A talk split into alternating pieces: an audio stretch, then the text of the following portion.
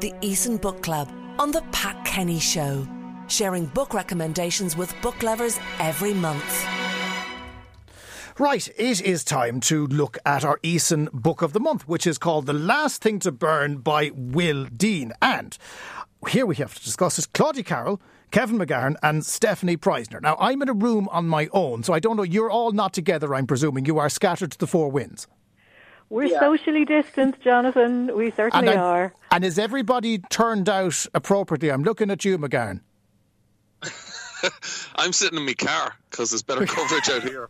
You're sitting in your. Jacket in your car, in, in your pajamas. Well done, Kevin. That's what we want to hear. We're going to get to this book in a minute. It's a, it's a bit heavy. Let's put it that way. But uh, let's talk about the next book of the month that we have to you have to choose from. So listen very carefully because one of you will have to pick from this list. The Sanatorium by Sarah Pearse. An imposing, isolated getaway spot high up in the Swiss Alps is the last place Elin Warner wants to be, but Elin's taken time off her job as a detective. So when her estranged brother Isaac and his fiancée fiancée Laure, invite her to celebrate their engagement at the hotel, Elin has no reason not to accept.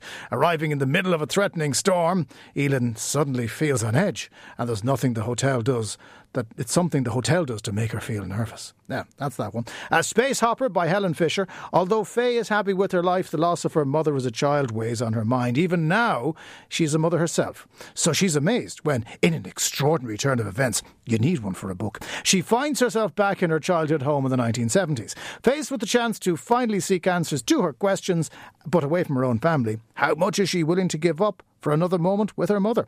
Last one at the party by Bethany Clift is next. It's November 2023. Ah, do I?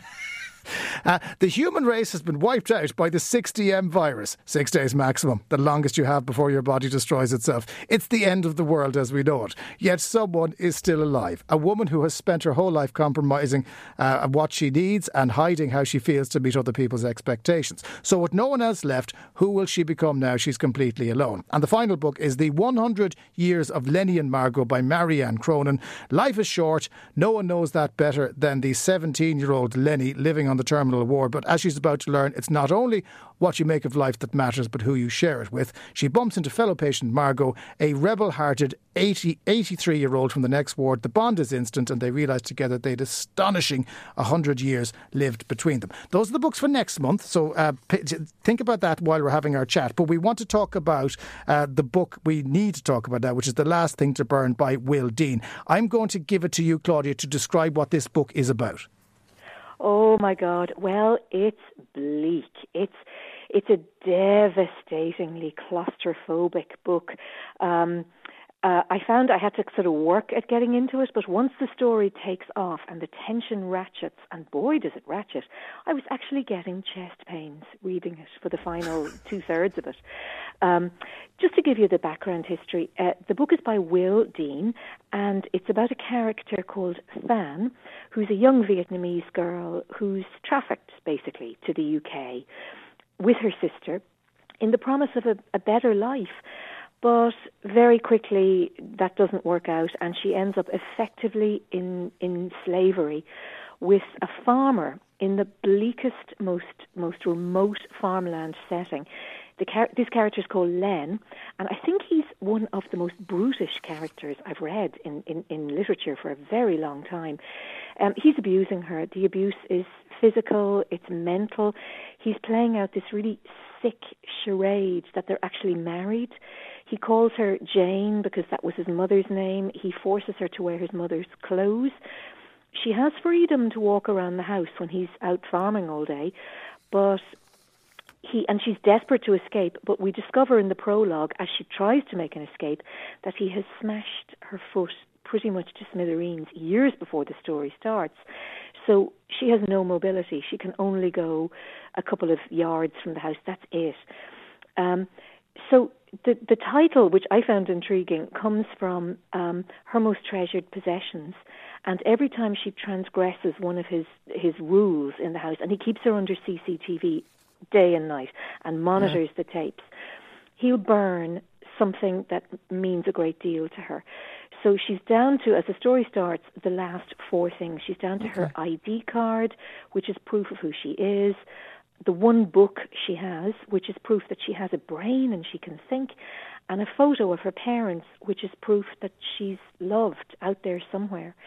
Um, and the story Claudia, kicks off. Claudia, d- d- does the story pick up at any point? Because right oh, God, now I'm sitting there going, mm, uh, it, it, it's, oh, not the quite the uplifting tone that I need at the moment. Oh, it, it's not an uplifting book. It's it's re- and I read it in January, which is never an uplifting month anyway. But the story kicks off when a neighbour, a, a new neighbour called Cynthia, a young English woman, full of life, full of the joys, bounces up to the driveway where they never get callers ever and Svan slash Jane is on her own in the house, and she speaks to this woman, Sin, who just wants making a perfectly neighbourly inquiry. She wants to know if she can rent a field to graze her horse, and Sin immediately cops on that something is amiss here in a very big way, Okay. and she keeps saying, "Are you okay?" And I'm afraid to tell you any more because I don't want to no, spoil I, it. I, am presuming they live happily ever after. Um, Stephanie, th- this sounds like uh, misery meets room, um, and, and neither were a joyful watch.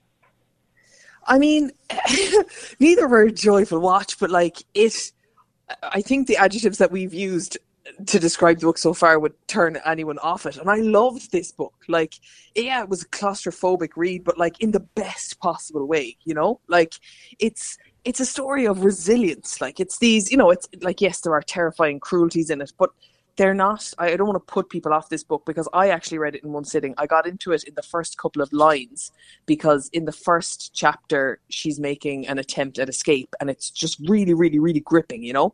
And the storytelling is brilliant. It's real atmospheric and it's unrelenting and you just kind of like get swept along and you really want her to succeed. I'm not going to, you know, try and spoil it on anyone um, because I really do think that you should read this book and it's well. I really enjoyed it and I read it very, very quickly. It just seems like even where it was set, this sort of like in a fen in in the UK, it kind of matched perfectly the the atmospheric setting because you know it's like a really bleak. It's a bleak story, but you're able to kind of visualize the decrepit farmhouse that she's trapped in, and I I, I loved it. Like it was, But look, it, yeah, my sou- my it's believable, really, isn't it? Because you know, it's terrible and all as it is, it isn't in a kind of an alternative plane of reality. It's the type of thing that could conceivably happen. And Kevin, in your car, um, your man Leonard, uh, not a great lad, uh, terrible, terrible human being. Any redeeming features come through at any point? God, I don't think so. No, he's an awful. He's one of the f- um, foulest villains I've come across in in literature, and same as Stephanie. Like, um, sometimes with these books for the book clubs, I I sip them. I have little sips over a month. Um, this one I gulped down like a pint of Mi Wadi on a hot summer's day. I think I read it in two settings, and uh, I couldn't put it down. And the, yeah, just an overall sense of dread. Um, so he, he does a really good job in keeping that tension going for practically the entire book. And I know you're saying like, does it ever pick up? It it picks up immediately, uh, and it's I found it impossible to put down. I did find see, the I- ending a little bit abrupt, um, Mm-hmm. which I'm not going to go into, but I found it overall a very satisfying read. Yeah, and, you see, this is it because I would have assumed at the moment nobody would want to read a book like this. But I mean, all of you are describing a, a, a very compelling book. I mean, Claudia, even though it was it was grim and horrible and awful, uh, would you agree that it's you can't put it down? Oh, absolutely. I would completely agree. I think the comparisons to Emma Donoghue's Room are well justified because what Will Dean achieves as an author is quite astonishing. It's only set in one location. And if you think about that, how many books do you read that you could say that about? It's only set in this uh, remote, desolate farmhouse hmm. in the middle of nowhere in the UK. And, but and is it not told from one unique perspective as well? Yes, that it is. It's told entirely from yes, absolutely, um, from San's point of view. But I just I, I thought I can see why the comparisons with Room are are appropriate, um, and you are just on the edge of your seat by the end of it. I literally was getting chest pains. I had to check my pulse. it was it's one of those ones. Stephanie, uh, there's something about that though. Um, I mean, there are books out there that just draw you in, and like if it's after capturing the three of you that way, that means that Will Dean's done it right. he's definitely done it right and it's uh, like for me at the moment reading is about like can you can you can you distract me from the global pandemic for a few hours? Like please. And that's that's what i'm looking for in a book. And yeah it might be a grim world but it's not a real world and i'm totally happy to dive into some grim fiction because because it distracts me from the world. And i was you know those moments where you start reading a book and then you look up and two hours have passed and you're like god there now like i now i'll go for my walk in my five kilometers like but it's a way to pass the day and i think that's I, am not always looking for something uplifting. I'm looking for something captivating. And he's created a world that I was totally able to fall into and and, and follow and, and characters that I was rooting for. And yeah, I, I, I would recommend anyone to read it. You'll yeah. fly through it. Will Dean um, uh, said that the, the, idea for it came to him in a dream. Uh, I, I, wouldn't fancy having those dreams, Kevin. Uh, I, I, know we're all dreaming strange at the moment, but uh, I wonder what his next dream will contain if that was the first. Yeah, I would like to share a bit of them. Um, the one thing I, I, suppose I would say, uh, you're comparing it to, to Misery and Room, um, which I both loved, but I found the villain in Room very. Underdeveloped. He sort of he sort of waltzes through the book like a ghost, whereas this um, I found it more believable because it's about human trafficking. It seems like it it kind of this kind of stuff probably happens, you know. Whereas R- Misery in Room, it does seem quite fantastical. You know, it's about a writer who meets his his number one fan, who's a lunatic.